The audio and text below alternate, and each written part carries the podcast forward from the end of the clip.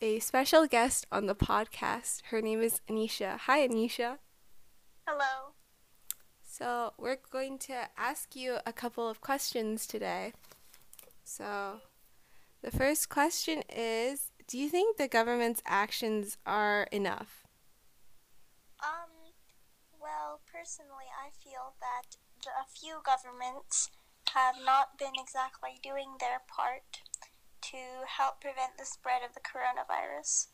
Uh, I remember reading that Donald Trump wanted to have uh, the uh, economy functioning normally back until Easter, which is two weeks from now, and I feel like that's kind of a well dumb deadline because people are dying and hospitals, many of them are filled up, and it's really hard for people and families because people are dying.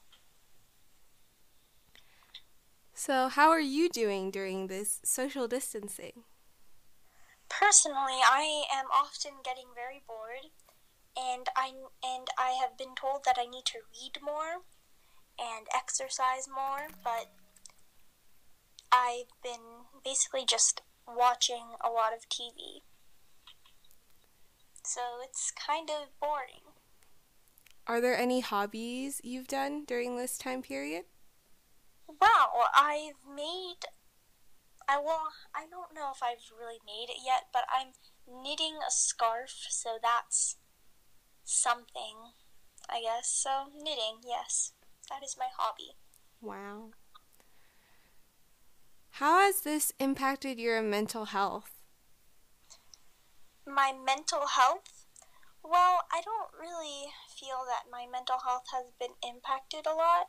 I feel that I've just been a little bit more bored and it's been kind of a little bit of a struggle during e learning to figure out a few things.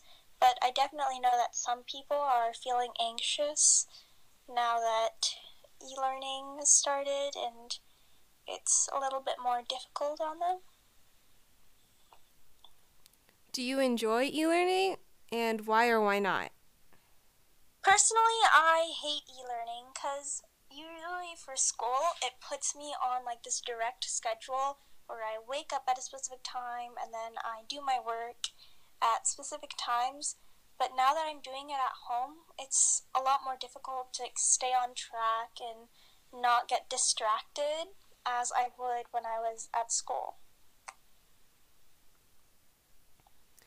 What does your daily routine look like? Well, I made uh, somewhat of a schedule. At 7 a.m., I try and wake up so I have an alarm, but normally I just turn it off and then lay in bed for the next 30 minutes of that time. It's kind of sad. But then after, at, by like 7:30, I do my first class and then I have breakfast after my first class, and then I finish my other classes, and then practice my violin, and then practice my dance, and then read. Interesting. So, yeah. It's pretty interesting. Um, how have you been staying in touch with other people, like your friends or like family members, relatives?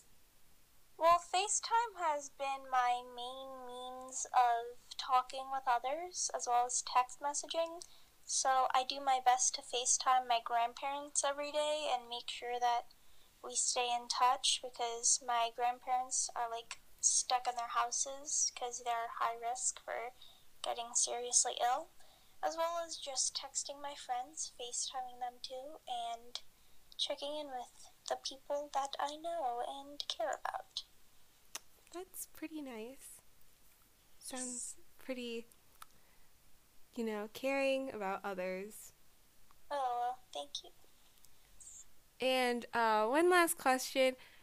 Is there anything you're looking forward to, like right now? Because there's not a lot of events going on, but is there anything you're looking forward to?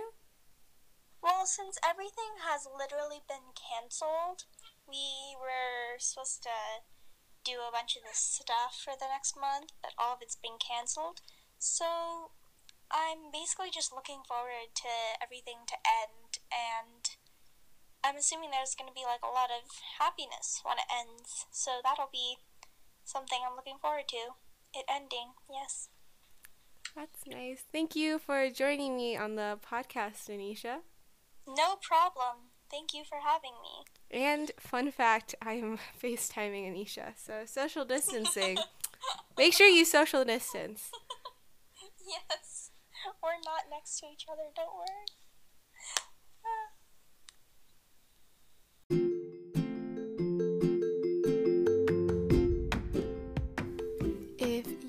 To be featured and do a Q&A session on the next episode of Social Distancing with me, please go contact me and I will be able to get you on to the podcast. So, yeah. And now we'll be taking a short break and